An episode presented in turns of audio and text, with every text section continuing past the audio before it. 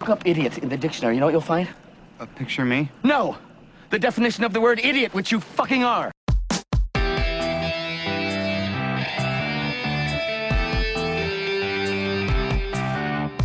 Hello, ladies and gentlemen, and welcome to I Do Movies Badly, a podcast exploration of my cinematic ignorance. I am your host, Jim Rohner, and despite being an amateur film critic since 2006, I am woefully ignorant of many films, filmmakers, and genres that consensus has deemed important, and thus I have created this podcast to document my journey into cinematic edification. This month I'm exploring the films of Bong Joon Ho as recommended by writer director Jim Mickle, still kind of exciting to say that. And in this week's episode, I'll be talking about uh, Bong Joon Ho's 2006 film, The Host. And before I get into a discussion on that episode, I want to tell everyone listening if you have the means, go and see Parasite. Uh, my fiance and I went to go see it this past weekend. Um, we'd heard a lot of buzz about it. Obviously, the Palme d'Or winner. Some people are saying it's got a, a chance at winning Best Picture at the Oscars. I don't know if that's um, uh, foolish or not, but uh, certainly there was enough buzz and enough hype, and I know Jim Mickle was very excited about it, so it felt like something that we kind of had to see to be part of the cultural discussion, and it is. Um, it's a wonderful experience when you see a film that lives up to all the hype that you've heard about it. It just see it just feels like such a satisfying experience. It is everything that you would come to expect from Bong Joon Ho, um, his, in the way that he blends um, his tones together, in the way that he tells a story which has uh, quite a, a, biting commentary on class discrepancy within um, South Korean culture. It is a wonderful film, definitely in my top 10 of this year, and I'm fairly confident that um, come the end of the year, it's going to be firmly rooted up there in the top half of the list, um, and including, you know, uh, what will likely be BP nominees uh, nominations on my end for screenplay, lead actor, um, and director as well. So if you have the means, if you live in a city where it is playing, go and see it. Um, if you do not live in a city or near a place where it is is going to be seen, then as soon as it comes out uh, on any type of rental platform, Amazon or whatever, um, by all means, please do go out and see it. Uh, it is going to be very much worth your time and your money. Um, and watching uh, Parasite actually, as it ties in here, it, it sort of helped me, in retrospect, appreciate both the host and memories of murder um, a bit more, um, in, in, the sense of kind of uh, eventually looking back and seeing how he started or how he was kind of developing his craft and what would ultimately sort of become like Bong Joon Ho's signature filmmaking style, and just kind of seeing that just perfected basically and, and masterfully crafted in Parasite. It's sort of, I mean, certainly, you know, we hope that he's going to be making many films after this, but it really kind of feels like it's going to be very difficult for him to top the achievement that he has uh, achieved for. Sorry for being redundant in that sense, um, but just kind of seeing, especially with uh, with Memories of Murder, a, a, bit more than the host, I have to say, um, just kind of seeing how he like I said, how he blends those moods together, how he does have this um, this commentary on, uh, on, on kind of the social classes in South Korean culture, and um, also helped me realize that. Uh, I don't want to say all of his movies, I can only attest to the ones that I've seen, but how they seem to be rooted in some type of truth, whether that be um, based on a true story, such as um, the serial murders, uh, the first serial murders, uh, murders in South Korean history that inspired Memories of Murder, or uh, the true story that inspired the host. And I say true a little bit loosely, but I'll get to that in a little bit. Or in just kind of a a, a societal or um, economic truth that uh, exists in South Korea right now, which was the the kind of the inspiration or the basis for the story that he was going to tell in Parasite. He does start uh, his films once again, prefacing this as the films that I've seen in some type of truth and building it off and building off of that to tell a story that he can um, use it as sort of a, a, to to satirize something or to comment on something. Um, and uh, the host was um, based on some true events, or at least that opening scene in which we see uh, the actor whose name is escaping me, but he played uh, the old guy that was killed in The Walking Dead. Um, telling his uh, his uh, lab assistant to dump out a bunch of formaldehyde just because the bottles were dusty, um, is based on on an event that did actually happen, and I'm going to uh, read just based on uh, the, the the the tidbit in the IMDb uh, trivia, just to kind of. Um, set some context and, and, I'll, and, I'll, kind of bring it back to this a little bit later. But uh, so bear with me while I read for a little bit. The event described in the beginning of the film is based on an actual event. In February 2000, at a U.S. military facility located in the center of Seoul, a U.S. military civilian employee named Mr. McFarland was ordered to dispose of formaldehyde by dumping it into the sewer system that led to the Han River, despite the objection of a South Korean subordinate. The government attempted to prosecute Mr. McFarland in court, but the U.S. military refused to hand over the custody of Mr. McFarland to the South Korean legal system. Later, a South Korean judge convicted Mr. McFarland in absentia. The public was enraged at the government's inability to enforce its law on its own soil. In 2005, nearly five years after the original incident, Mr. McFarland was finally found guilty in a court in his presence. However, he never served the prison sentence, and there have been no sightings of a mutant creature in the Han River yet. I do kind of love how that trivia bit ends with, uh, you know, open to the possibility, of course, that at some point in the future, a uh, mutated sewer creature could emerge from the Han River and uh, carry off all of our children. But um, it's it's I don't know if it's if it's hugely important, but to me, it's important that that story um, is the basis of something that is kind of the inciting incident for this film because of how it ties into what Bong Joon Ho does with his films and does specifically in this film as as a bit of a uh, a commentary on um, not just uh, class but also the influence of foreign powers and specifically kind of the the American foreign powers on South Korean culture to kind of set that up to plant the seed in her mind, but then to not kind of not be heavy-handed about it, not to kind of keep going back and beating over the head with it, just kind of plant something in your subconscious, which adds kind of a flavor and a context to the film that you're going to be um, seeing. And while Parasite and Memories of Murder were um, a bit more explicit with its exploration of, of class separation. Um, while that's not necessarily the the focus of the host, why that's while that's not necessarily the thing that kind of propels us through the story or kind of perpetuates the the narrative and, and what the, the characters are doing, it does kind of set the context of the film, at least in the sense of you have to kind of believe and understand that if um, if Gang-do and his family were sort of above the class that they're in, if they were citizens that were a bit well off in, in terms of their financial realities, you have to kind of believe that they would not be subjected to the horrors that they go through. I mean, sure, uh, the monster does, uh, you know, abduct Gang-do's daughter, but one thing that's sort of uh, very interesting to me about the film is, is, just this idea of how they are always, you know, the family and the just the citizens that are around them are always subject to uh, a force that is larger than, than them and that they really have no control to fight against. They are kind of like the detectives in Memories of Murder. They are not equipped to deal with the forces that have control over them or that are controlling their destiny. Um, in Memories of Murder, it, it, was sort of just more that there was um, uh, a, a, a knowledge base or, or an emotional um, level that they couldn't get to, that they couldn't overcome to really solve the case, and also that they didn't have uh, the the necessary evidence, of course. But in the host, it's more. It starts with a, you know, of course, this giant, huge monster, which just kind of seems horrific and and and no one kind of knows you know where it came from what caused it i mean we know what caused it of course but the citizens don't and it just is, is this this horrific super force that they really don't have the physical ability to overcome but then it is, it is exacerbated by government forces which quarantine an entire section of the city and don't allow anybody to leave it. The only way that Gang-do and his family are able to eventually leave it when they sneak out of the hospital and steal a truck and kind of leave is they bribe a guard to let them through. It is money, it is access to uh, finances, which ultimately gets them out of this um, this government controlled situation.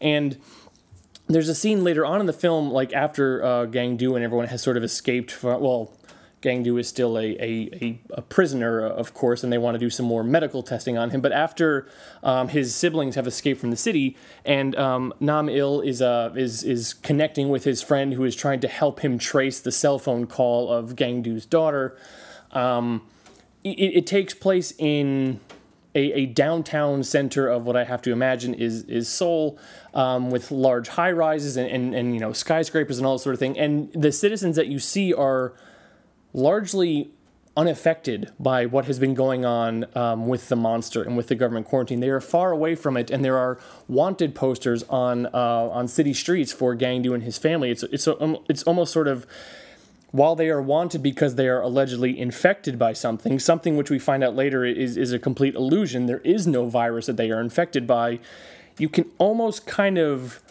believe and feel the subtext of they are wanted because they are not because they are poor, but because they are separate, because they are other from the citizens who are going about their day, um, you know, in their in their fancy suits, going to work, and, and you know, in in their office buildings and their cars. And there's this sense of like we are skeptical of these people because they are separate from us and because they are different from us. And that once again, that, that's a seed which is kind of planted in the beginning and just kind of perpetuates based on once again, not anything not anything that's in the text, not because Bong Joon-ho is hitting you over the head with it, but because there are things within this environment, within this reality, which sort of supports it, which ultimately culminates, uh, of course, in the uh, the fantastic climax at the end when they do finally kill the monster. Um, but the imagery that is evoked when the monster is being killed are are this idea of student protests. Um, political protests. Of course, what the students are protesting in the film is the use of Agent Yellow, you know, this chemical agent which is going to likely kill the monster, but will also um, have some adverse health effects for the citizens of the city that are being exposed to it. But the look in the sense of the, the groups and the signs and um, you know just just the energy of it does feel very much like a political protest like a you know like like college student protests which kind of set the scene in the 1980s in, in, in the in the time of when memories of murder was taking place and um, one of the things which ultimately contributes to the killing of the monster is of course Molotov cocktails that Nam Il is, is throwing um, after they have soaked the monster with gasoline. Um, and once again, Molotov cocktails, which are such a uh, you know um, a, a, lot of times in pop culture, but also in real life, are sort of the, these staples of these um, violent armed protests and riots. You know, it, it's it's very purposeful, evocative imagery that Bong Joon that Bong Joon Ho uses in his monster movie, which is also once again kind of within this emotional and societal context of class separation of a separateness and an otherness between um, different demographics in a city, and, and, and one of which that is oppressed and feels very much like they are oppressed and, is fighting back against it. Um, and as I said, it starts with this this opening, uh, which has this uh, this idea of this insidious kind of U.S. foreign influence into this country.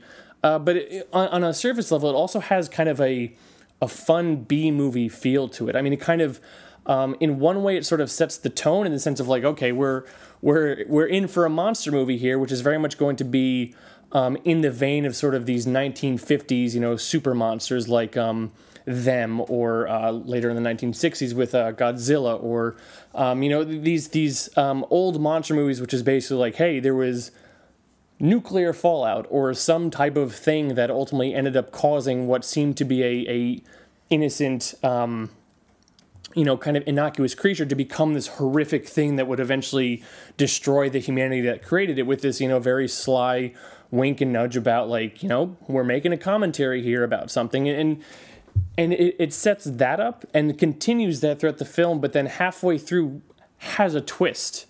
Or, or not even so much a twist, but it has basically a, a, a change in direction. Um, and I remember, and I think I expressed this to Jim, and I know I've, I've expressed this to some friends, of how when I saw the host the first time, the fact that it was totally sort of what I said at the time was mixed really kind of was off putting to me. I just couldn't really deal with the fact that it's like, you know, this I, I can't tell whether this movie wants to be serious or whether this movie wants to be funny. And then, of course, a year later, looking back and seeing again, it's like, well, the film wants to be both, and it is both. And I remember getting, when I was finished watching it again for this time, I texted my friend Jeff. Um, Jeff, if you've been listening to this podcast for a long time, was a. He, he came on, he was kind of the, the host. Uh, wow, I no pun intended. I apologize for that. But was a sort of the host for um, an episode, uh, the the the episode that did a, a few Christmases ago, in which um, I talked about the films of Billy Wilder, and he sort of filled the role of me, and I filled the role of the guest and enthusiast, and then uh, gave me an excuse to revisit some of my favorite Billy Wilder films. But um, he loves this film, and he has loved this film since it came out in 2006, and um, I'll admit that I, I like this film. It didn't do as much for me um, as Memories of Murder did, and I texted him about that and just and just kind of asked him to sort of explain his en- enthusiasm for it. And his response, I will read it to you. He says, "I like the weird rhythm of it." You think it's going to be a monster movie, and then it gets stopped in its tracks to become this uncomfortable meditation on grief. I also appreciate that it has a bit of what Spielberg at least said he was going for with Jurassic Park, where the monster is really just an animal, not some supernaturally malicious actor. There's a moment in Fallen Kingdom where the villain dinosaur literally winks at the audience before he chomps on a dude, and that's kind of the opposite of the host. Um, and that made a lot of sense in the sense of like there is this creature that is doing what we find to be objectively terrible things, but it's also not an evil creature by any means. Like it is just trying to survive. And by doing that, by creating a creature that is like that, it allows the film to be about more than just the creature. You know, I mean, um, you know, if, if it was this horrific, sentient, evil thing, then we would have to spend more time exploring well, why is this thing evil? Why did it come to be this way? What does it want from us, and how can we destroy it? And by being just kind of like a force, basically, um, you know, by being sort of almost just a, a, a, physical embodiment of a natural disaster, it allows the film to explore more than just um, the physical consequences of its devastation. It allows the film to explore the emotional consequences of its devastation as well, which leads to, as Jeff said, kind of being a film which is this meditation on grief. And some of the film's most powerful moments are just the ones where we see the family responding to the grief of losing or you know what they think they have lost a daughter or a granddaughter or a niece basically um, I, you know, and, and in, in credit to, to Bong Joon Ho, it's it's very kind of thrilling and exciting, and, and, and you're kind of confused when the monster just starts attacking. Not for the least of reasons, is because it takes place entirely during the day, so it doesn't really have this horror feel. It has this very much kind of in your face, catching you off guard feel once the attacks start. But then once uh, once um, Gangdu loses his daughter, um, we eventually get to a scene where uh, there's a, just a bunch of citizens who have survived the attack mourning the loss of their loved ones. And the entire family, you know, Gang Du and his brother and his sister and his father all just sort of collapse to the floor in grief. And I'll be honest, part of me almost kind of started giggling during that scene because of how sort of over the top the actors were playing it. It's not necessarily supposed to be a comedic moment, but it is sort of, I, I think it hints or, or, or harkens back to what Bong Joon Ho does in the sense of he, he makes sort of some very dramatic moments almost kind of a little bit slapsticky and goofy, not because he doesn't want us to take the scene seriously, but because he wants to allude towards um, kind of a larger forces which he finds to be absurd. And I don't think I explained that very well, so I, I, guess I'll just kind of give a more specific example because later on in that scene, there is a guy who comes through in a hazmat suit with uh, uh, um, why am I blanking on the name of those things? A megaphone, that's what it is. He comes through in a megaphone to eventually kind of announce to everyone, like anyone who was a survivor of the attack or had physical contact with the creature, you know, he wants to wrangle them up and basically quarantine them further. But his introduction is he comes in and slips and falls on the floor and then gets up and tries to pretend like he's a very smooth, like natural presence, and then just kind of goes on with his day. This character is ridiculous, but this character is a symbol of power, and he is in control of the situation. The forces that he represents are in control of all these people and in control of the quarantine.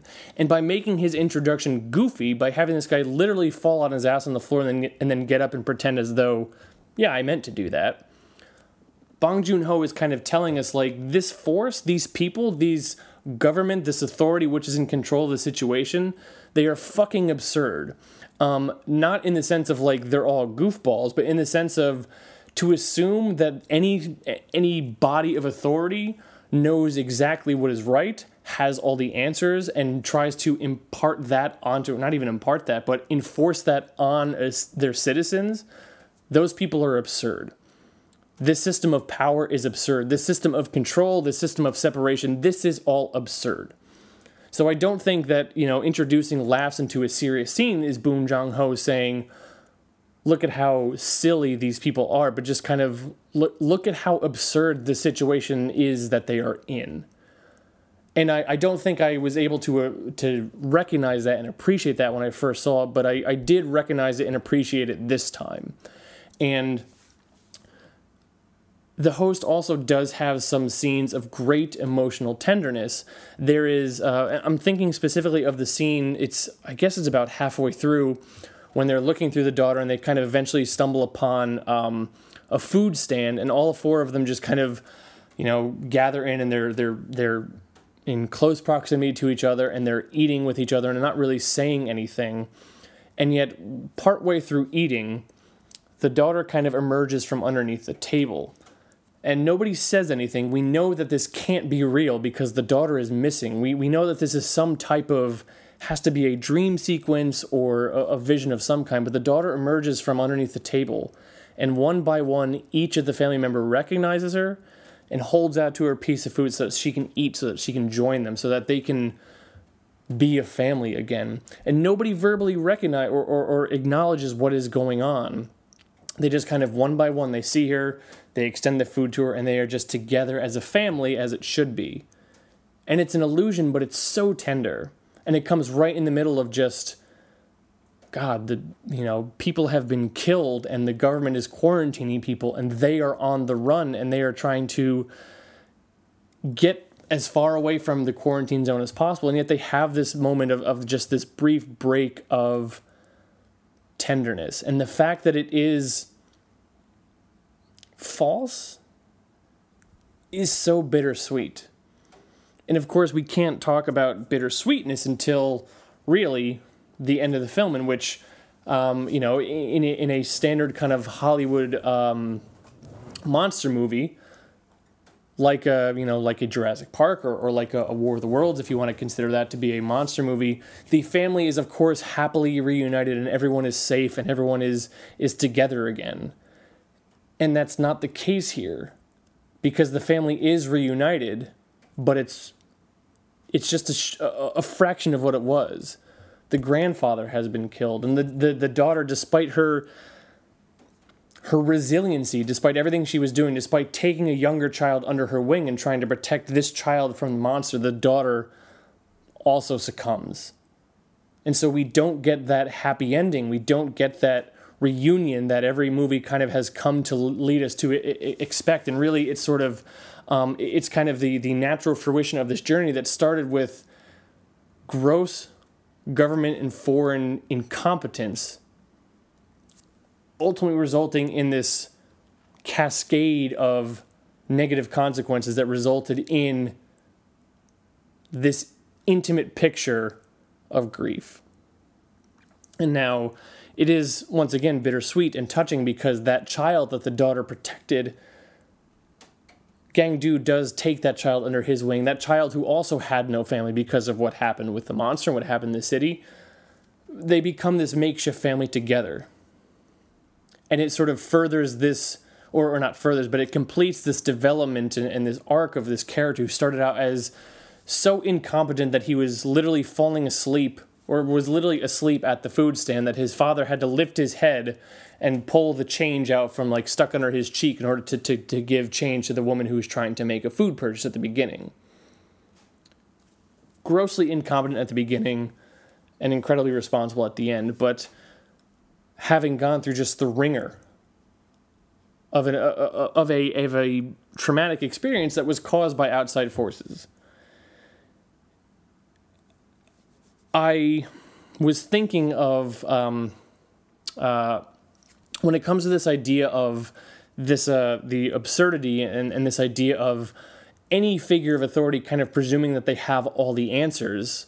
I was reminded actually of a, of a conversation I recently had with my therapist in which we were talking about how uh, basically how damaged people can kind of become in charge of the country. Let's say become a senator, or I don't know, maybe a president, or a, a member of a Supreme Court. Let's say, and he was taught, and he gave me this metaphor of like um, a lot of adults are basically just kind of five year olds with briefcases, and yet they're in charge of a lot of decisions that affect the entire country. And so, just kind of thinking about that of like government quarantines an entire section of the city. They subjected Gang Du to quarantine, to separation from his family, to a plethora of tests to try and find a virus that doesn't even exist. And yet they're going to go so far as to give this man brain surgery to try and support an agenda that has no support, to try and fulfill a story, a, a fictitious story that they have made up to maintain control. These are all just kids masquerading as adults trying to maintain their own authority and their own influence and their own power. It's fucking absurd. And Bong Joon Ho recognizes that. So he gives us a character in a hazmat suit whose introduction to us is slipping and falling on his ass before he attempts to exert his authority on everyone else. Where he gives us scenes where we're almost trying to hold back our laughter because we know that it should be gravely serious instead because there is this absurdity that exists in real life. There exists this inherent absurdity in a society and in a culture which continues to perpetuate this extreme class separation. It is a, a, a wonderful meditation on intimate grief, and it is also a, a wonderful satire and exploration of how ridiculous it is that in 2019, not only do we still have these inequalities, but there are people at play, there are forces at play, there are authorities authorities that's not a word authorities. There are authorities at play that continue to perpetuate this myth and this separation. I think i just talked myself into liking this movie more than when i started this podcast. So take that for, for what you will listener but um, and also and if you agree with everything i just said you do owe it to yourself as i said to go see parasite. It is such a fantastic movie and it is the best exploration of these ideas that I could possibly uh, imagine it being. But um, if you are uh, content to just instead rewatch The Host, or perhaps you've uh, seen Parasite already and you agree with me, um, it's easy enough to do that. Um, if you want to get uh, The Host for free, this is kind of weird. These are the services you can go to Hoopla, Tubi, and Pluto TV. Now, I'm guessing you've probably never heard of those before, so allow me to um, edify you a little bit. Hoopla is similar to Kanopy in the sense of it's a kind of a streaming service that uh, public libraries will offer you. Kanopy, unfortunately, uh, rest in peace, will no longer be offered in New York City, which is kind of a shame. Um, Hoopla, I'm not entirely sure. That's H O O P L A. I don't know in which cities it's offered, but it's something to look into. Um, it's one of those free services you get when you get a, a library membership. And Tubi, T U B I, and Pluto TV are, uh, did a little bit of research on this, hadn't heard of them before. Um, they're free ad supported platforms, so you don't have to have a membership, but you do have to sit through ads, commercial breaks, and um, from what I understand, lengthy breaks in between titles if you if you choose to see them. And and and just like um, you know, a lot of those services are sure you're going to be able to see the host, but then you're also going to have to probably like well not wade through you don't have to watch it but like they'll have the host but for every one of the hosts they'll have five i don't know chuck norris versus chainsaw motorcycle cat or something i don't know. It, but it's basically you know it, there's going to be good stuff and there's going to be a whole lot of shit. And then of course you have to sit through some commercials. Um, I thought that it was free with Amazon Prime, but actually it's only free if you have a um, Magnolia Selects membership through uh, Amazon Prime. So um, it's a cheap rental on Prime. It's only about I don't know a dollar or two, I suppose, so it's worth it. But um, you can you're going to have to rent it on Prime unless you have Magnolia Selects. Rental purchase on Google Play, YouTube, Vudu, the PlayStation Store, Amazon, and a su- subscription service I'd never heard before called um, Flix Fling that's, that's the appropriate reaction. Do with that one what you will. But um, yeah, that does it for um, the host. Uh, it is always easy to get in touch with me if you uh, want to share some ideas or to uh, vehemently disagree with me. You can email me at you do movies badly at gmail.com, tweet at me at Nolan Fixes Teeth, or uh, chime in on comment fields on back episodes if you go to battleshippretension.com and go to the podcast uh, drop down menu and find I Do Movies Badly or I Do Movies Badly.podbean.com. Seeing as it is still October and it is Halloween season, I am going to continue to plug my other podcast, The Cast of Cthulhu. Um, just this past week, no, yeah, just last week uh, I, we posted episode one in which James and I uh, discuss Stuart Gordon's 1985 Reanimator, whether it's a good adaptation and or a good horror film that stands on its own. So I'd encourage you to go and check out the Cast of Cthulhu. We have a Twitter for that as well. I believe it's Cthulhu Cast, and that is once again C T H U L H U. Um, a little bit of a mouthful, but um, if nothing else, H.P. Lovecraft was a linguist, and of course a racist. But um, yeah, but that does it for the host. Uh, be sure to tune in next week where I'll be wrapping up October and wrapping up Bong Joon Ho with his 2017 film Okja, and where hopefully I will be just a little bit less ignorant.